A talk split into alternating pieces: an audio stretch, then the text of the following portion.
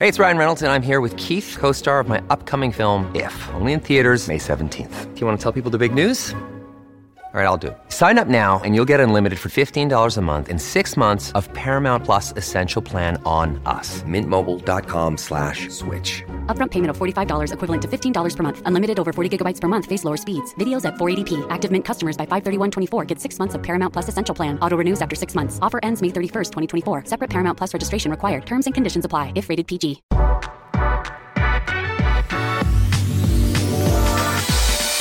Today's episode of the Nick Bob Podcast is brought to you by Pella Windows and Doors. When it's time to get new windows or new door, you got to go with Pella. Why? Because they can provide window and door solutions to literally any home, and because the people are great. Steve, Vince, Clint, Brian, the whole gang, everybody's a stud. And you know what? You're going to be working with Pella the entire time. Do you realize that when you work with some other window companies, all of a sudden questions pop up like who's doing this, who's installing that, who's pre finishing that? And before you know it, you're working with like four or five different people. Disaster. You want the convenience and simplicity of working with one company, not three or four. That's what you get with Pella. Check them out on the web, PellaOmaha.com. That's PellaOmaha.com. On the pod today. Uh, so Creighton basketball is doing really Creighton athletics, I should say, is doing this whole off-season thing that they I think they've teamed up with uh, maybe First National Bank, uh, and they are doing coach, player, player, uh, teammate, different things where they are interviewing each other or having a conversation where they're getting questions from listeners and all that. I think Marcus Zegarowski and Greg McDermott did one. It was fantastic.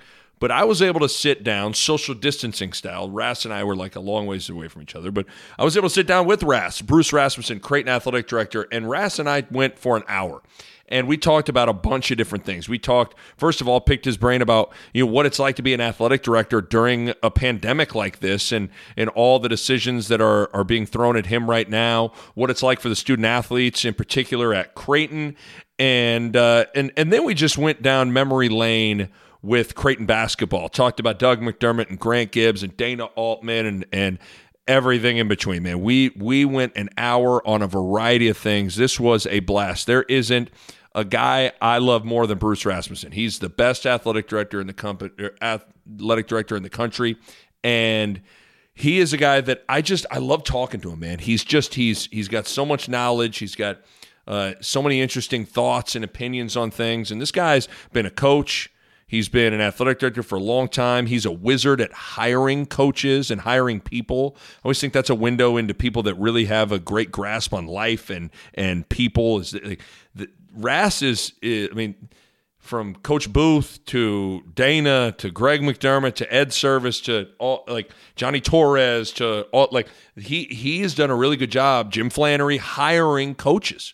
Uh, so he's just he's been the chair of the NCAA tournament selection committee. So this guy's like he's just he he's a great resource to lean on. So this was a ton of fun. I think you guys are going to enjoy this. It's just me and Ras chopping it up for an hour on a variety of topics. So let's get to it. Here is my sit down one on one long form podcast chat with Bruce Rasmussen. He's Bruce Rasmussen. I'm Nick Bonds. The off season and Ras a lot of people are sitting at home and watching Netflix and doing nothing right now.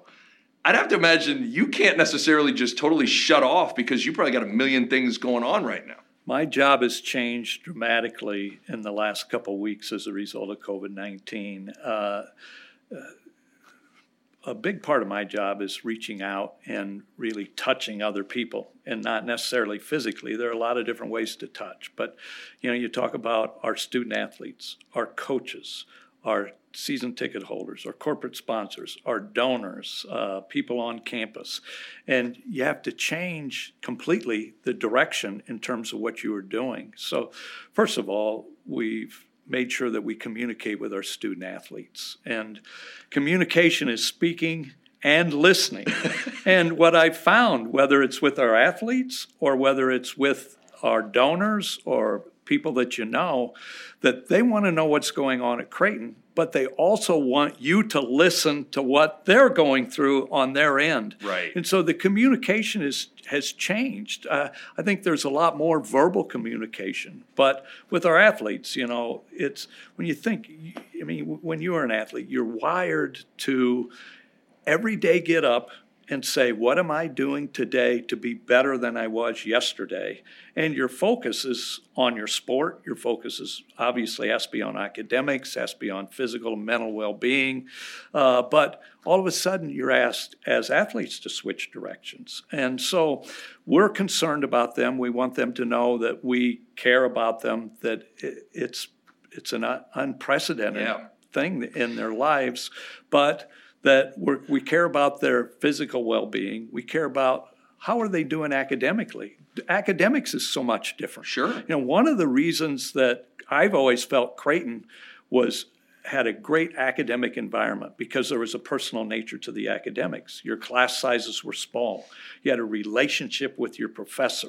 You had more dialogue back and forth uh, because you didn't have 600 people in a lecture hall. So there was a lot more interaction. And I thought that's what set us apart the personal nature of the academics. All of a sudden, that's completely changed Yeah. because now everything's online. How do your players adjust to that? Right. Where with a lot of our players, we had oversight on a daily basis academically. Now, how are they adjusting to being online, to being away from campus? So, so that's a concern of ours. Their Yeah. mental health, Right. You know, how are they doing mentally? How are they adjusting to this? You know, that you're a member of a team. It's a family. It's close. You have great relationships. All of a sudden, you don't see those people every day. Right. And so that's something that they've got to adjust to. So. I've, I've thought a lot about what it would have been like if I was still playing. And you, people got to realize that a lot of these athletes, they have their whole day and week structured. Mm-hmm. You got class here, you got weights here, you're going to eat at this time, you're going to practice at this time. And all of a sudden, structure gets thrown out the window. And then, like you said, you're addicted to. Like I don't know how you're keeping keeping keeping a guy like Mitch Ballock out of the gym. Yeah. Like he wants to get in and shoot. That's got to be really really challenging. Have you have you been able to talk to any of the players on how they're Yeah. kind of dealing with it? Well, Mitch is still, it's a good example. Mitch is still in town.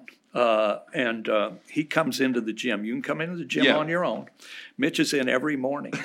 Not and surprised. you say it is an addiction. It's totally but, an addiction. But it's a difficult situation for them because a lot of our athletes don't have a place to go. Right. Wherever they are, fitness centers are closed, high schools are closed. You know, if you don't have an outdoor court somewhere, if you're basketball, but what do you do with baseball or what do you do with soccer and so forth? So it's a difficult adjustment for our athletes. And yes, we've had a lot of conversations Yeah. with them, but it also causes them to stop and really look at your perspectives too. You're not just a soccer player, you're not just a baseball player or a basketball player. So, what else do you do now? Can you do where you're taking less time, you have less structure? Can you reach out to your friends more? Can you interact with your family more? Do you appreciate what you had more instead of, I have to go to weights, I have to go to class, I have to go to practice? You appreciate You're the so value right. of those things. You're so right. All the things that you everybody sits when they're super busy and they go, God, I just wish I could go home and do nothing. Yep. I wish I could. I, I wish I could just have a day where I could just watch Netflix all day and lay on the couch. Well, you find out a couple days of that, and you're starting to kind of itch to get back into it. We did get a question from Dave that I do want to ask you, and you, the answer probably is I don't know. But based on some of your conversations with other university presidents, athletic directors, when you try to look to the fall and think about sports and how all this stuff's going to work, I guess what have those conversations been like? Because this thing changes almost every day. Yeah. Well, first of all, it, and it, your point about it changing, how fluid it is. Think back to four weeks ago, three weeks ago, two weeks ago, even a week ago. So you can spend too much time projecting out a month or two months or three months or six months. You have to do it, but there has to be a balance, and you have to also worry about the now. What are we doing right now? What are we doing for the next two or three weeks? Because if we spend a lot of time worrying about what's going to happen in August and September and October, then we're going to lose out on the opportunities that we have right now. And Right. we also lose out a little bit on the appreciation of what we've accomplished. You know, people spend time saying, well, what if we'd have had the men's basketball tournament? What if we'd have been able to, uh, you know, be a, a two seed and play in St. Louis or whatever? You lose the focus of, wasn't what we accomplished this year tremendous? Yeah. But athletic directors, presidents are looking down the road, which we have to.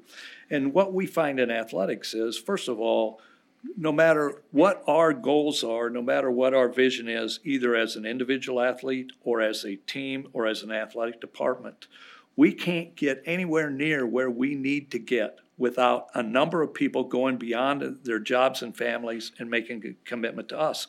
Where are our revenue streams? Okay, season tickets. Okay, uh, that's a family that that's not a necessary expense. Uh, so you've got families that maybe aren't working. You've got families that their whatever they had in the bank account's worth a lot less. And so what are when they have to make difficult decisions on where they're going to spend their money.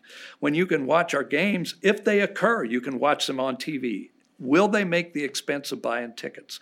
What about our JBAC organization, which we get about $15 million. We have a $30 million a year budget. 15 million of it comes in in donations Right. a year. Can those people make a similar commitment? And what do we have to do if they don't? What about corporate sponsorships? What about NCAA revenue? What about Big East revenue? Athletic directors have to look at all those things and say, okay, we can't spend a lot of time on this, but we can't be ignorant either and say, we're just not going to Sure. deal with it. Yeah. And so we're spending a lot of time on strategic planning and what ifs.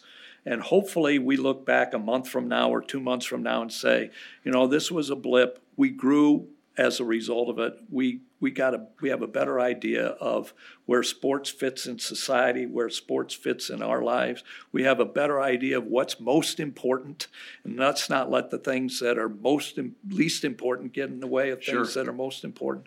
But we're having all those discussions, and it's scary. Yeah.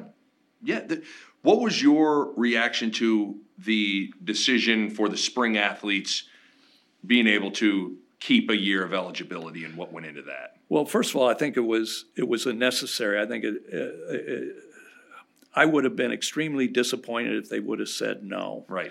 Uh, because as a former athlete, you're a former athlete, especially for those seniors. It's your last year. It's your last chance. For a lot of our athletes, it's their last chance to compete. They're not going on to play professionally.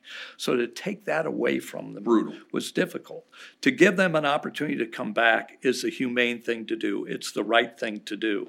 It causes some additional expense for us, but our priority should be, first of all, our student athletes, Right. student athletes and student athlete welfare. So we'll figure out a way. Right. Uh, one thing I was thinking about, and I'm just, you know, since I've always immersed in, in the men's basketball program, in some ways, it's a blessing for this recruiting period that Creighton's got a lot of guys coming back that they don't have Yeah. five, six scholarships to fill. Because that'd be really hard. Because now you're seeing something. I I read something about a virtual visit where you're basically having to like FaceTime guys around campus but the coaches are still having to recruit. What's that world looking like trying to recruit when people can't come and set foot on campus? Well, as you know, I've always said this about recruiting recruiting's like shaving. Any day you don't do it, you look like a bum. Like me, like, you. me. Or but it's me. okay right now. Or right? me. I Yeah, didn't yeah, shave today either. But so, but you have different buckets. Right. So you have a graduate transfer bucket. Okay, graduate transfers look at us and they you'd think there'd be they'd look at it and say, boy, here's a great opportunity for us to maybe be a top ten team all year and really do great things in the in the NCAA tournament next year. But they also look at playing time. They're going, Yeah, go, wait a minute. Okay, what about undergraduate transfers? There's uh, There's a proposed legislation that one-time transfers can transfer one time and be eligible immediately. That's been delayed. So you don't know whether that's going to be the case or not the case. And depending upon your situation as a coaching staff, you take one side or the other. so if you want kids and need kids to be eligible immediately, you're saying, hey, no matter what, if you transfer, you'll be able to play immediately. Sure. And if you're a a, a program that needs kids to sit out for a year and develop because you have a lot coming back, you're telling them, oh no, you- Right. you're not going to be able to transfer. You're going to have to sit out a year. And boy, it'd be great to come to our place. Right. So you have that bucket. Okay. You still have some high school kids that are unsigned. You have that bucket. And then you've got, cla- you know, classes of 21, 22, 23 that you're recruiting. So there are a number of different buckets, and it's forced star coaches to really focus more on the next year where we lose a lot of seniors That's after right. next year. So, and then it's awkward because a lot of the conversations you want them to be personal. Either they come onto your campus officially or unofficially, or you go and meet with them. Where there's so many voices in these kids' ears right now that you don't have control over. Yeah, I I was thinking about recruiting, and you and I have talked about this a little bit. Creighton's move to the Big East, in particular with basketball, there's no question that it's allowed Creighton to recruit a higher caliber of athlete. Yep. And I can't tell you how many times when I was playing for for Coach Altman, there were oftentimes I was the guy that hosted a lot of guys on the official visits, and I remember talking to so many recruits and. They'd have a handful of maybe Missouri Valley offers, maybe a Horizon League offer, and then they had that one Big 12 offer, Yep. that one Big 10 offer. And so many times Creighton checked all the boxes, but they wanted to go play in that Yep. bigger, better league. Yeah. It's it does feel like the the move to the Big East has allowed for that to get taken off the table. And so Creighton's starting to land Ty-Shon Alexander, Marcus Yeah. Zegarowski, Yeah. Mitch Ballock, and it's huge. And, it- and you've touched on two real key areas in recruiting. And one is you're wired as an athlete. And it isn't just men's basketball. You go across the board. You want, you want to compete against the best. And you were right. It was frustrating when we were in the Valley because we had a good fan base. We had a great coaching staff. We developed players. We graduated players. We were successful. We were in the NCAA tournament every year. But a lot of athletes didn't choose to come to Creighton because they wanted to play against the best. They want to be in a league where you played against the best.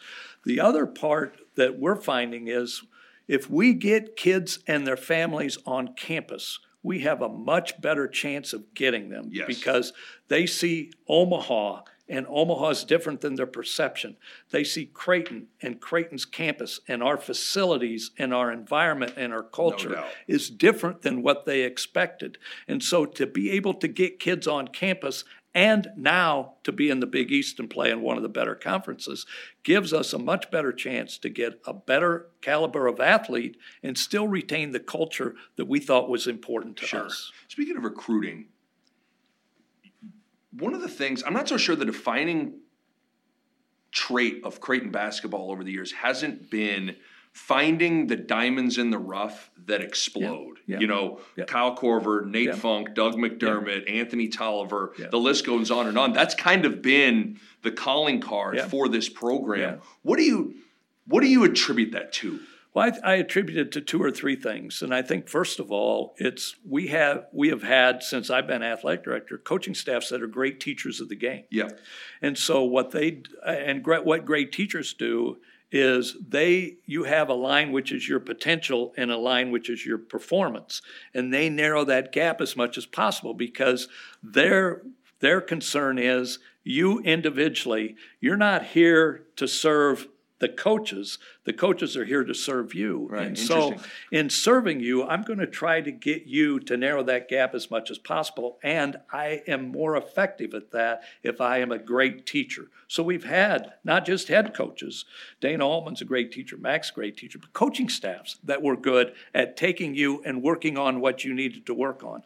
I think that is number one. Number two is, Creighton has a way as a university of filtering out those people that aren't great learners Right. because you come on campus and you find out about the academic culture, the personal nature of the academics, and if you're not motivated to be a learner, you go somewhere else. Yes. And then I think third is is the culture, and uh, Uh, Josh Stotzler gave me a book a few months ago called The Gold Mine Effect, and it really talked about areas of the world in which the, the athletic performances are much better than the population would indicate. So most of your great distance runners come from Kenya. Yep. You think Kenya's got millions of people, but those distance runners come from a very small area there.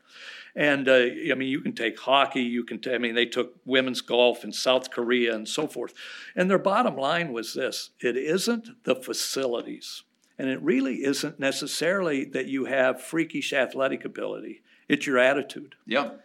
And we hire, and a, good lesson for me is I hire a lot of times based on somebody's job description, on their talents and on their skills. Those that don't work out, it isn't they didn't have the talent. Right. It isn't they didn't have the skill. It's they didn't have the right attitude.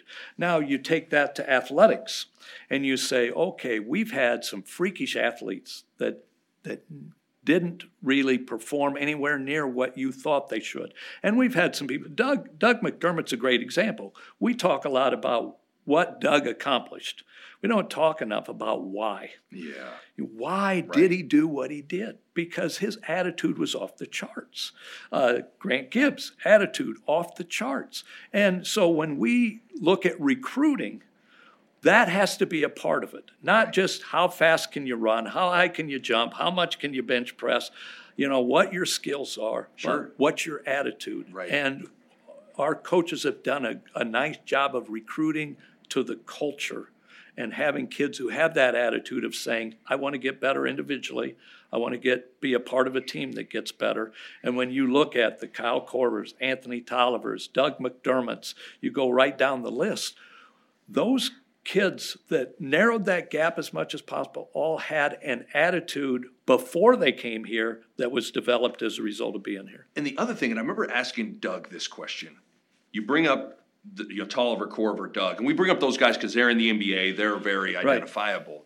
Their giant pictures are hanging in the Yeah. practice facility. The importance of another thing I would talk about is is hope and inspiration that someone that sat in the same seats you're in achieved what you want to. Yeah. Like Doug said, Kyle doing what he did fueled him because it, it made him feel like, hey, it's possible. Yeah. So that's the other thing is like the it's success breeds success Yeah. too. So even the guys that come in, they got to be right here. But if it's but if that path is there, they're more apt to go on that path. I, th- I think that's a great point. You have to have that example. You think you're working hard, then you got Ryan Sears, Yeah. you got Johnny Klein, you got whomever, and you're going, okay. Right. There's a different level of going hard. But that brings up another point that we miss a lot, and it's more hidden.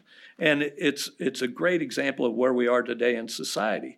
But the teams that I've seen at Creighton that I thought came the closest to narrowing that gap, to reaching their potential, had people not in the spotlight that determined the culture and the attitude of practice every day. Those kids that came to practice, they weren't receiving a scholarship. Right. They weren't going to be in the spotlight. They weren't going to be on the floor. They rarely got on the floor. And yet every day they came for the love of the game and they work their tails off.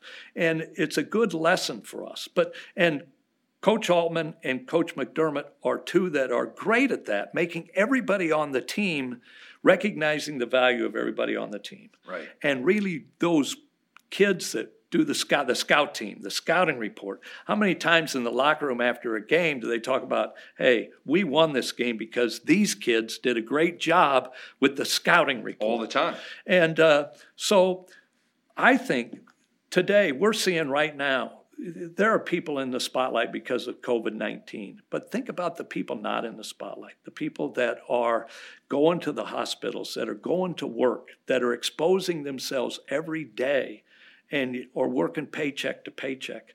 But the success of COVID, our our attack on COVID 19 will be dictated more by those, the faithfulness, the loyalty, the dedication doubt. of those not in the spotlight Right. than those in the spotlight. No doubt. I I wanted to, I, as I was driving in to, to do this, I was thinking about just wanted to pick your brain on some Creighton basketball stuff.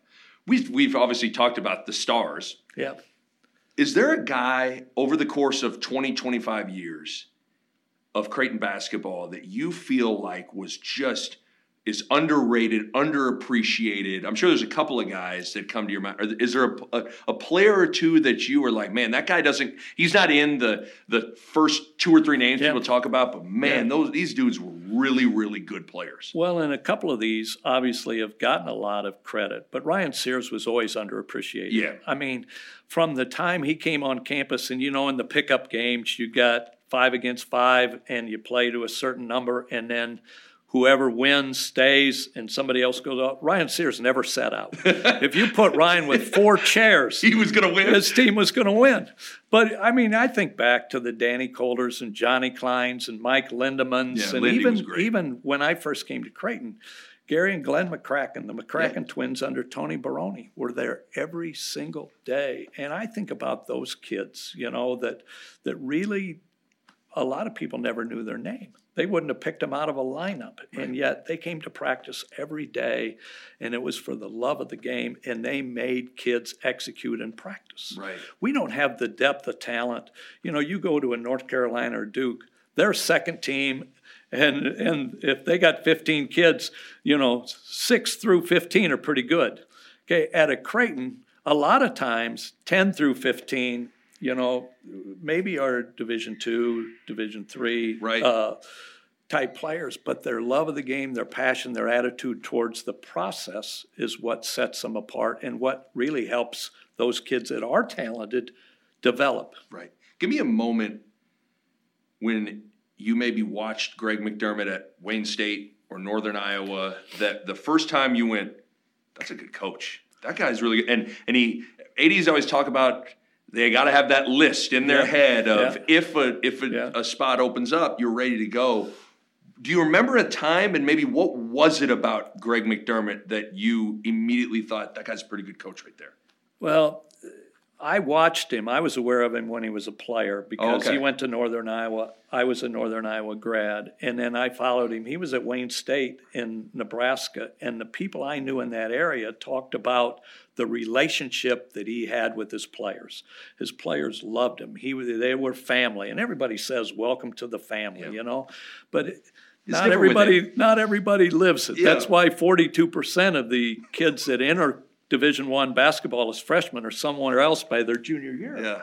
Say, this isn't the guy that recruited me. Sure. this sure. isn't what I yeah. thought. Well, but so I was uh, taken aback by the comments from people in that part of the state that said this guy the players love playing for him the people in the community love him he's doing a great job with what they have and then when he went to, to the dakotas and then when he I, I mean i first recognized him when he was at northern iowa because he would adjust to the talent that he had, but he also would adjust to the talent that you had. So Kyle tells this story. We played Northern. Mac was coaching there. He face guarded Kyle the entire game. Now we got beat by 30, but I think Kyle had like five or six points, and Kyle's going, dude, when are you going to quit doing this? We're, we're beating you by 30. Right. Right. But Mac it was I'm here to serve you. Right. And instead of you adjust to me, I'll take your strengths, I'll take your talents, right. and I will adjust what I do. So there were teams he had that played slow, that mm-hmm. were very deliberate, uh, that played like Virginia. There were teams that he had that played very quick. There were teams that pressed. There were teams that really didn't put pressure on you. It was based on your talent. But the other thing that I noticed about him that I think that we really miss today and this generation of kids. We say you play basketball, you play soccer, you play volleyball. There has to that play, there has to be an element of joy to the process. There has to be an element of fun because you can't develop to the level that you need to develop to be successful if you're just going to practice. If, and if you're going to practice with the attitude, I just need to want, I, I just, I want to get, get through, through this. Yeah. yeah. let me get through let today. Let me get to this. Yeah. Let me get to the day off. Yeah. Whatever. You need to go to practice to find out what you need to work on. And so you need to be able to get in the gym on your own. And you need to have that enthusiasm. And our kids get in the gym on their own. They wouldn't do that if they didn't enjoy the process. They Right. wouldn't do that. They come to the offices. They wouldn't do that if they didn't like being around the coaching staff. And I think that's what's helped us in the development of players. But Mac is, I think, the best coach. And I had an opportunity when I was on the men's basketball committee to watch closed practices, both when I went to watch a team play and then in the tournament. You, you Yeah, had to sure, get- oversee the yep. closed practices. And I don't, I have not seen a coach who does a better job of being demanding in practice, but still having that element of fun and of joy than Coach Mac. Yeah, and that's a hard balance because It is a hard you know to balance. to To be demanding. to be demanding, but also know that hey, I got your back and I love you. That's a hard Yep. because some because some coaches can't do both. Yep. You know, and they become too buddy buddy and they don't hold them accountable, or Yep. vice versa. The thing that struck me when you were talking there is like one of the things I take away from from that is you never know who's watching you. Yeah. You know, to Greg McDermott, Greg McDermott didn't know eventually his path would end up at Creighton, but it's important. It's just like in terms of like a lesson that you you're always auditioning. Yeah. You're all people are always Yep. watching. People are always observing Yep. how you're interacting. All that, all those kinds of things. And so it's just important to always remember that. Yeah, it's a, it's a great point, and you know there were people that criticized me uh, when we hired Mac. Well, the process went so fast. I mean, didn't you look at other people? Yeah. And my response, uh, and there was a mistake in my response, but my response was he interviewed for the job for 19 years. I've been it, watching for it. 19 years. Yeah. But then I introduced him as Doug. yeah.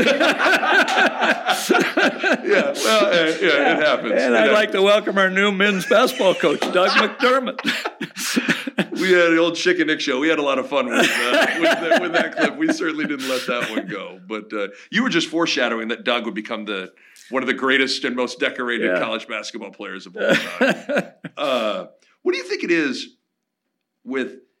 Because I've I- I've gotten to know Greg McDermott really well, being around him for ten years now, and I've played for Dana Altman. They're they're they're, they have some similarities, but they're different at the same time too, and yet they yield similar results. Yeah. What do you give me? Give me your like, hey, they're different here, they're the same here. What do you think it is? Well, first of all, it shows you that there are a lot of different ways Yes. to get to the same result. Yep. You have to coach to your personality. Coach Altman's personality was, I mean, you know all the phrases. Okay. Bend your knees, no style points, come on, fellas, 10 up, 10 down. But Right. Dana had a way of teaching, and the players knew he was all in. And I think that's what's maybe the most important aspect of a coach, because coaches ask players to be uncomfortable every day. And it sounds like an oxymoron, but to be comfortable being uncomfortable. Could you go to practice, and the good coaches say this What are we going to do individually today? And what are we going to do as a team to be better than we were yesterday? That's why we're practicing, boys. Okay, Yep. what are we doing today to be better? You need to be uncomfortable in order to be better. But 18 to 21 year olds cut through the crap pretty quickly, and you can ask that of them. But if you're not asking that of yourself, then there's going to be a disconnect. Right. Players always knew Dana was all in. Yes. Players always knew Mac was all in. That's what they had in common. They were great teachers. The individual was important, and they knew that they were not asking, and players knew they were not asking anything of you that they didn't ask of themselves. Totally. But in, also in today's age, and another thing with Coach Mack is, and we're finding it out right now, in order for us to be successful, we've got to have people buy into the program. And for your fans to buy into the program, to put 17,000 people in the building, to raise $15 million a year in donations, there has to be a connection between the coach and those people. Right. And Mac is great He's in the community. He is unbelievable in terms of relationships. Everybody's important. He thinks more about them than him. Dana was more private. He was more of a hermit personality wise, but he also was very focused. And it wasn't, I gave it my best shot. It was, fellas, we'll find a way. Yeah. Right?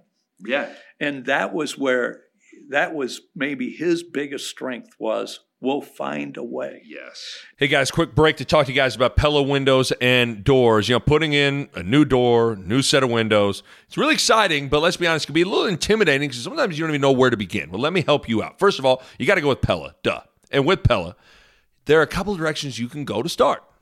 Number one, you can schedule a free in home consultation. That's right, free. You'll get a Pella expert to come out, sit down with you, look at your home, and then they're going to be able to get a Greg McDermott esque game plan for you that fits your budget, your wants, and your needs. That's one direction. Or Number two, you can head out to the showroom. Showroom is fantastic, man. It's really cool.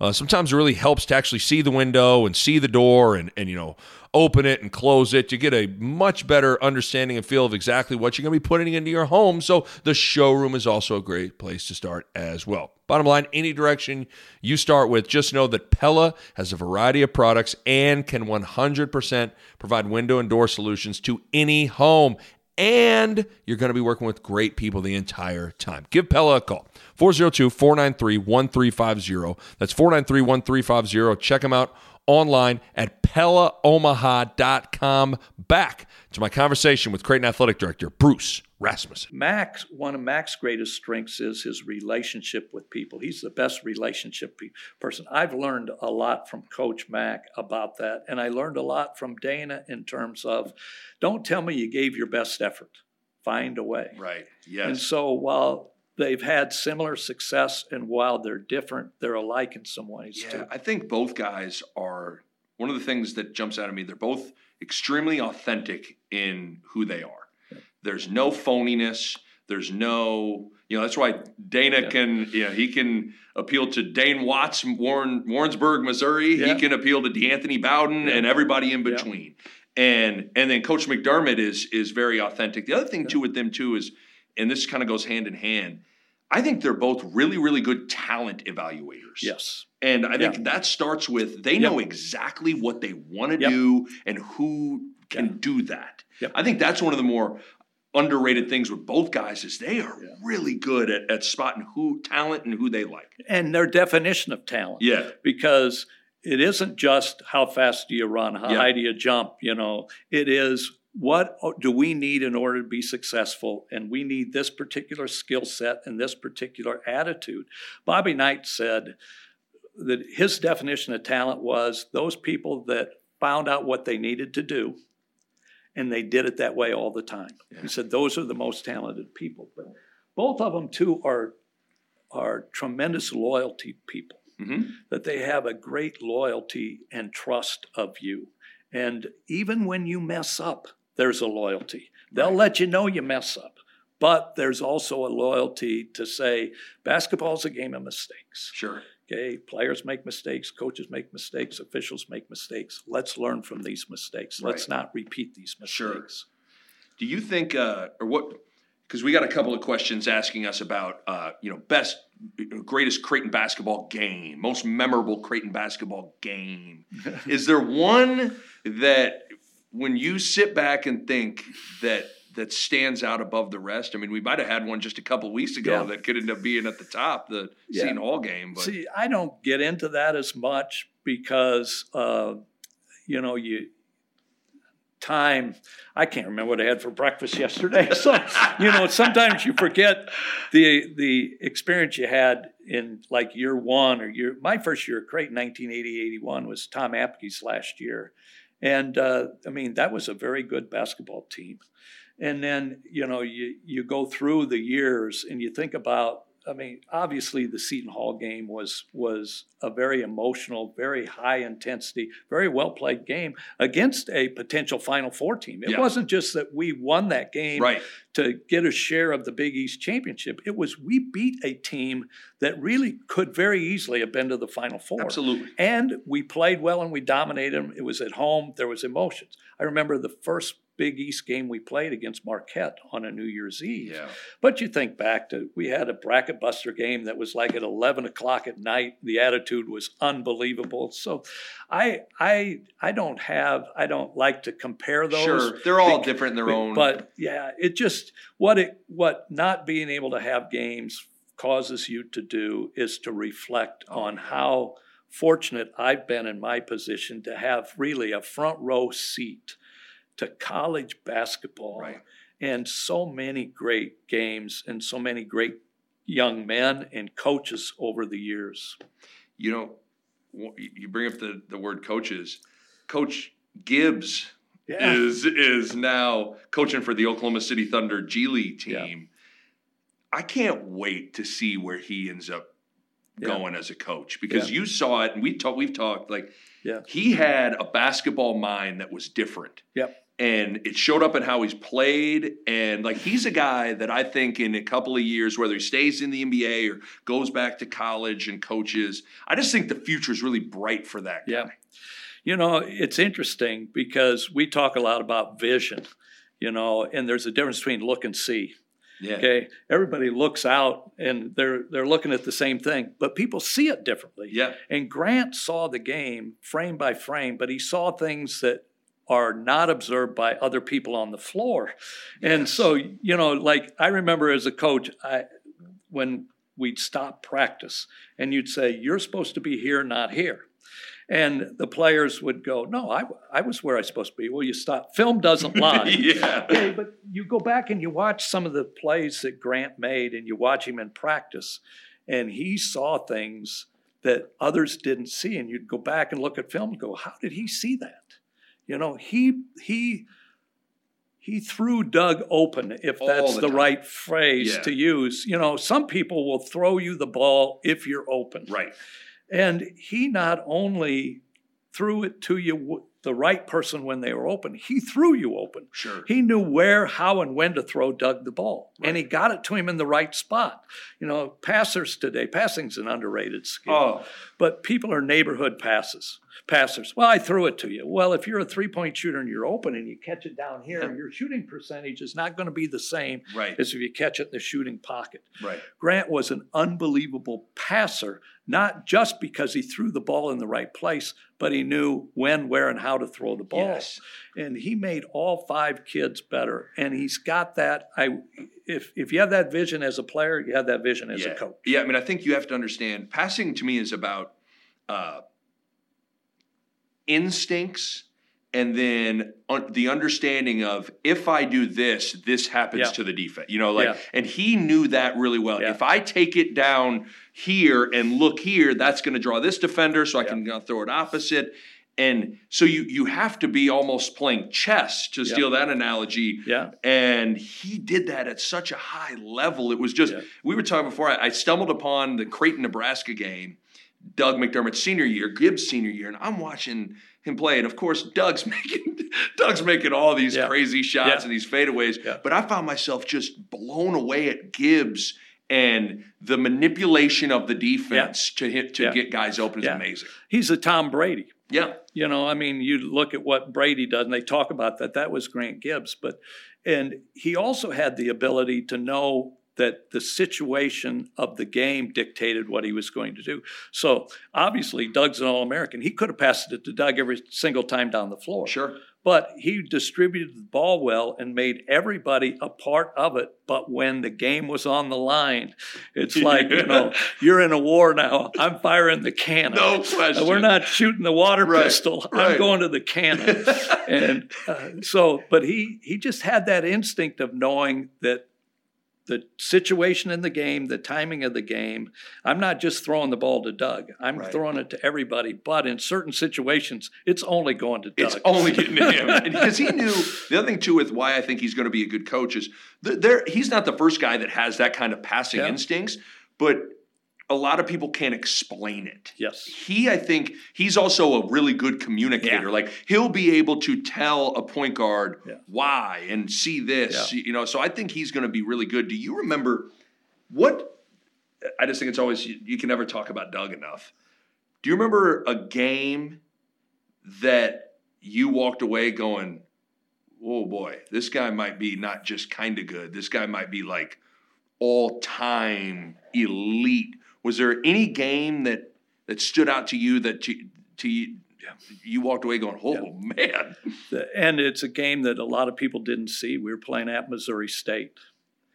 And he got going. And I think, was Lusk coaching at He- Missouri State at that time? Was he not? It Oh, Cuonzo Martin. Okay. It was Cuonzo But I mean, yeah. Doug is hitting step back, fall aways, falling out of bounds on the baseline, Yeah. and they're going in. And when he finally missed a shot, he got a standing ovation from the Missouri State fans. Yeah, I remember that game. It was for me. There was, I think, there was a snowstorm in Peoria, and something happened where Creighton had to. They either got snowed in or whatever. But Creighton's playing Bradley, and he had 44 as a sophomore, and he was 18 of 23 or 18 of 21, and. Two, like one was a one miss was a late shot clock had to just heave one up, and one was he missed a layup and then got the rebound and put it back Yeah. in. So basically, he scored 44 Yeah. points, and for all intents and purposes, didn't miss a shot. And I I'll never forget the official Kip Kissinger was was Yeah. repping the game, and I'm doing the radio, and after Doug hit one of his, you know, early on in his career, he was more of a back to the basket Yeah. guy than Yeah. he hit one of his. You know, almost like he never even looked at the basket, but the ball touched his hands and he flips it up to get him like Yeah. 40. And Kip kind of trots by me, takes his whistle out of his mouth, and he goes, Yeah. he said, "Wow!" And and you know those officials, they they kind Yeah. of they see a million games, Yeah. they're on the next one. But for Yeah. him to go in the moment, this this is special. I, I will never forget that one. And he, he was an anomaly in a lot of ways too, because so many of your better scorers have to dominate the ball. Yeah. The ball has to be in their hands so much. You know, they shake and bake. And Yeah, but Doug didn't have the ball that much. No. he wasn't necessarily a volume shooter, and he certainly didn't dominate the ball in terms of having it and dribbling it and taking time. The number of points he scored for how few of seconds he had the ball in a game it? was amazing. Yeah, he he's. There, I'm sure there are numerous games where you could he took under 20 dribbles, Yeah. 15 dribbles, whatever Yeah. it would be. I mean, he didn't he didn't need to pound it and massage it and all that stuff. He could catch, finish, and moved at an incredible incredible clip off the ball. Yep. It, it was it was amazing. So we were supposed to ask them these questions on the, the piece of paper. What do we? What do we? Is there anything we want to? Uh... Tom wanted to know who the toughest player I ever had to guard. You know who the toughest player I ever to guard was? Nate Funk every day in practice. Oh boy, That's a guy that we probably don't talk about enough too. He's one of the he's one of the dudes that I think gets you know because and listen, I mean Tolliver was my roommate and I love the guy, but like he gets talked about more because you know Anthony's now gone on to the NBA, but Nate Funk was absolutely incredible. And you talk about one of the special games at Wichita State. Wichita State was a top 10 team. We go down there, the place, and it, you know, you've been there, it's noisy, it's off the Sure. charts. I'm talking to their AD before the game, and he basically said, you know, uh, you know, you guys are playing pretty well. I think there's a chance you guys can keep it close today. Oh, You know, that's what he said before the game. and uh, and uh, uh, they had the defensive player of the year. I can't remember his name, but uh, dude that was about six six. I know what you're talking about. Uh, yeah, Howard, Jamar yeah, Howard. Yeah. And Nate Funk just ripped him. I think he had 42 or something. Nate was maybe as good a pure shooter Oh, as we've ever had. And you talk about Kyle. Now, Kyle shot with range, but Nate Funk could stop and pop. He could get to the middle of the lane and he was athletic enough. He could get up over people, but he was such a pure shooter. oh, his mid range. Hard to guard. That, yeah, how do you, it's really hard to stop if someone can go hard one two dribbles and stop, Yeah. and he could you know he could hit a little. Yep. Doug had it in him too, Yeah. but he was impossible. Yep. You there are a few guys you guard. And this is coming from a guy that was a below average defender, as Nate Altman was. You, you're hoping they miss. Like they're going to get, they're probably going to get to where they want to get to, and you're just going to contest and hope that Yeah. that they miss. Nate was one of those guys. Yeah. He was incredible. Yeah, I, I, I don't. I think you're underselling your defensive Am I ability. underselling? Yeah. I know Coach Altman used to say, "Nick Ball, no D in his name, no D in his game." You know why we had to do? We had to run a lot of matchup zone because I could talk. I could tell you, hey, get that guy, hey, get that. So I could, I could do that. But yeah, he, uh, Coach Altman always. I was horrible at taking charges. I didn't have instincts for it, and oh, that used to. I, the number one thing Coach would get on me about in film and all this, he would bring me in and show me a play. You got to slide over and take a charge, Yeah. Bond. Just would kill me anytime I tried to take a charge. Even if I didn't get it, he was elated. But going back to Nate, Nate's a kid that I think could have played in the NBA for Totally. a long time had he had the desire to do so. Yeah. But I'm not sure he had that desire that it's number one amongst everything. Right. Uh, yeah, and that, and you know what? That that's the, he was. You know, he was going. He went overseas and was having a really good career. yeah. But I remember talking to Nate, and I think he he said he would be on Facebook and he would see pictures of his friends Yeah. tailgating at a football game Yeah. or doing this, and he'd go. I want to be doing that, Yep. you know, and Yeah. and that's fine. Yeah. You know, there's there's absolutely nothing wrong with that. But he was a guy that, to me, could have easily stuck in the NBA if he if he'd have gotten if he'd have gotten the opportunity and and and really gone all in on it. Let me ask you a question. Uh, you've been asking me a lot of them, but uh, you're uh, to say you're a rising star in the uh, basketball broadcasting business is really an understatement because it would assume that you're not there yet. And while there's more to accomplish, you're really looked at as one of the better basketball analysts in the that. country. Yeah. And I think it's because you can explain the game. You not you don't just say this is what's happening, but you have an ability to explain why it's happening. But what have you found to be the biggest challenges in your new career in terms of broadcasting the game? Yeah, you know, it's well, I appreciate you saying that. And what's funny about that is like, and maybe this is probably good is to some people would feel like, oh, Nick made it. I don't feel like I've made it, you know, and maybe that's good. So you, Yeah. you keep on wanting to to to attack it. Uh, I think the the thing that I think back to all the film sessions with Bill Self at Kansas Yeah. and Dana Altman, and those film sessions are gold because they're explaining not just who and what, but why. Yeah. Why this is Yeah. happening, and and Yeah. sometimes.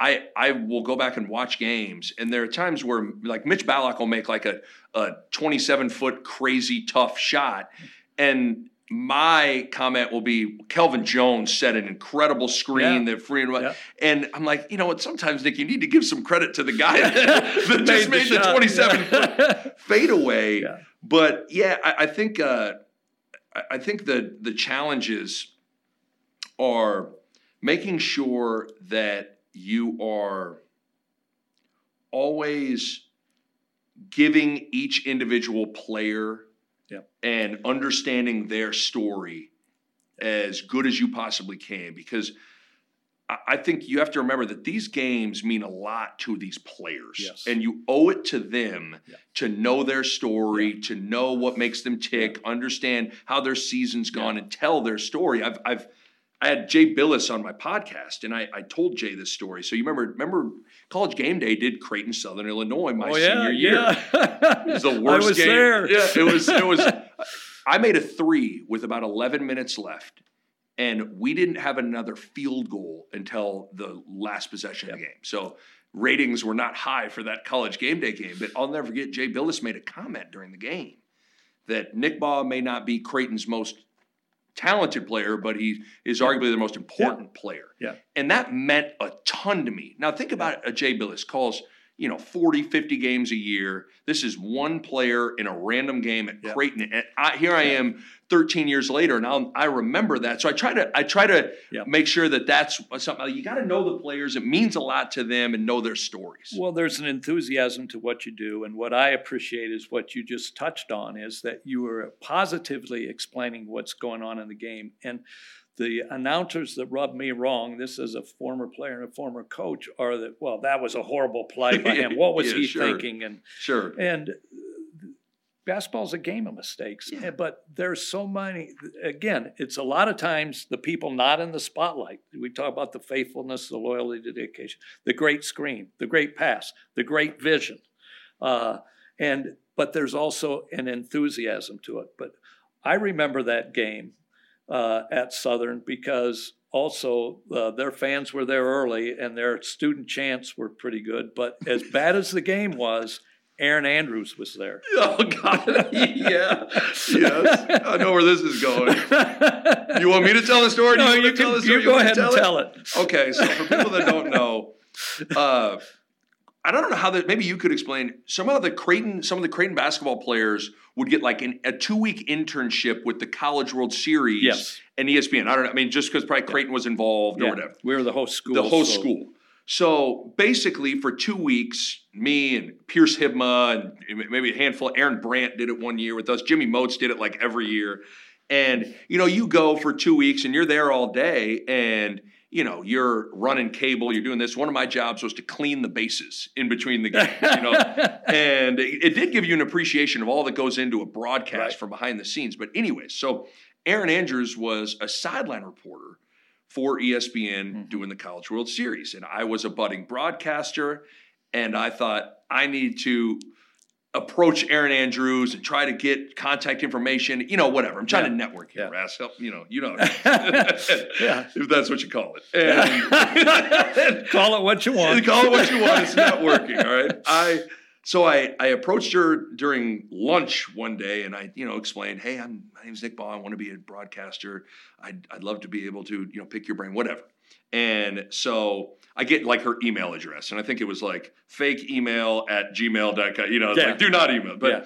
anyway, so then here it is a year later, game days doing Creighton Southern Illinois, and I knew Erin Andrews was going to be there, and I thought, I wonder if she's going to remember me. And you know, Coach Altman tells the story. I don't know if this is true or not, but I got up and showered before shoot around, and had, my, had my hair done, and all this stuff, you know. And so we're shooting around at you know 10 o'clock in the morning, or whatever, at uh, Carbondale Arena, and we're shooting, and Jay Bilas is there, and Dan Shulman's there, and I'm kind of just looking around the gym, looking for, okay, when's Erin gonna come? And then all of a sudden the doors open, and then Erin Andrews walks in, and I see her, and I'm like, okay, here we go. Is she gonna remember me? And her eyes kind of lit up, and she goes, Nick. And I turn and look at her, and I go, hey, Erin. Right as that happens, Booker Woodfox fires a chest pass that hits me just dead square in the nose, almost knocks me over. I got tears coming down my eyes, and she, all of a sudden she, oh, are you okay? It knocked all the cool out of me in that in that moment. And to this day, and I mean this, that was the hardest I've ever seen Dana Altman laugh. You know, he was. I mean, on a game day. I mean, it is game day. That guy is And usually Southern wild Illinois. tight, and it's Southern Illinois. He was sitting on the scores table. And Dana, Coach Altman like fell off the scores table, was dying. But yeah, that was uh, That's that was not a good moment for me. Right That's there. where I was going. I was sitting next to Dana when that happened. I'll tell you a quick Erin Andrews story, College World Series. Yep. I sat at lunch. I went to lunch with Erin Andrews Okay. and Jim Hendry, just the three of us. An hour later, my magnetic personality, she couldn't have picked me out of a lineup. it was her and Jim. I just, I You were- could have. you might as well have been a waiter. I You- could, could have been a waiter bringing Yeah. butter. I don't believe that for a second. Jim, though, Jim's got such a big personality that he's gonna own any table Yeah, that he's yeah. at. Uh, yeah, that's uh, that's that's funny. That is. So you're not. So what? What's? Do you get? Do you even watch Netflix, Ras? Do you even watch any shows? You seem like a guy that is like watching a basketball game, watching a base, like your sports or work. Like how? Yeah. What are you gonna do you now? know, and you develop habits. There are Right. about two or three TV shows I watch, but Right. my the younger generation, you know, my kids have Netflix, they have Hulu, they watch, they binge watch a show or a series. They don't want, they don't see the commercials or anything. Sure. They just binge watch them. I, I'm not a big TV guy Right. un- unless it's especially basketball. But uh, there are a few shows I watch, and lately we've been uh, watching a movie a night. Yeah. And but again, it shows the nerdiness in me because I wanted to. I wanted to watch some of the movies that I'd never seen that were very highly rated movies. Yes. So um, uh, a couple nights ago, uh, we watched Pulp Fiction, Yep. highly rated. Yeah. Just somehow slipped through the cracks. Never I it. watched the first half hour of that and shut it off. I'm going. I can't watch anymore. of this. This is this is this is stupid. this is awful. Yeah. So I, I would not make a good film critic. Yeah. no. I was thinking about old classic movies. Do you think the guys on the basketball team now have all seen Hoosiers? that's a Or good. do you think it's like that's a gen uh, it seems like that was a huge that Yeah. was the basketball movie. You know, I don't know. I doubt it. Uh, and I saw that survey the other day where they asked coaches, uh, and you may have seen it, your Yeah, favorite show and- favorite yeah. TV show and your favorite movie. And I saw Shawshank a lot, Yeah. and it's it's a great movie. But a movie along the same lines that precedes that, that hardly a lot of people haven't watched, is Papillon Okay, I haven't seen it. with that. Steve McQueen and Dustin Hoffman. It's a prison movie. Okay, A lot of the same thought same. uh, process. yeah, right. Shawshank is a is a copy of, Of Papillon. So if you want to watch a movie, There we go. Get on, watch Papillon. There we go. I need to do that. I need to you know, that. when I first came to Omaha, I called Papillion Papillon. I saw that Coach Altman in that story said that he watches Seinfeld. yeah. I'm gonna call. I'm gonna call BS on that. Yeah. I don't think Dana Altman ever watched Seinfeld. Yeah, that's a a good. But he had to give one. You got to give an answer, Yeah. right? Basketball film is not is not a TV Yeah. show. Well, Raz, this was great, man. This was Yeah. fun. It was fun to catch up. Uh, you know, obviously, to the Creighton fans out there, you know, uh, we're going to get through all this together. I mean, this is just a, a, a tumultuous, unprecedented, trying time for everyone. Um, and it's going to be it's it's going to be a, a tough couple of months here, but I'm I'm confident we'll get through it. Well, I do too, and and this is a nice diversion from doubt. what both of us have to do. But I I sent out to my staff a few days ago the Jim Valvano speech, you know, and where he says every day you need to do these three things: you need to think, need to laugh, and you need to be moved to tears. Yeah. If you do all three of those things each day, uh, then that's a pretty full day. It is. And when you think about what's going on now, I mean, there's so many things that are happening right now that move you to tears. There's so many things that are happening today that cause you to think and maybe think differently. But we also have to have that laughter as a part of it. And so Absolutely. hopefully, uh, as as uh, one of the things that this accomplished was maybe people got a laugh or two out of it. Uh, amen. I'm excited because I was. Uh, I've had to become Mava's preschool teacher, so I got out of preschool today to come laugh with you. So thank you, Raz. I appreciate it. All right, Great, thank you, Nick. you got it. All right, my thanks to Pella Windows and Doors. If you're thinking about a new window or a new front door, now is the perfect time. Give Pella a call at 402 493 1350 or check them out online at PellaOmaha.com. We will see you next time on the Nick Bob Podcast.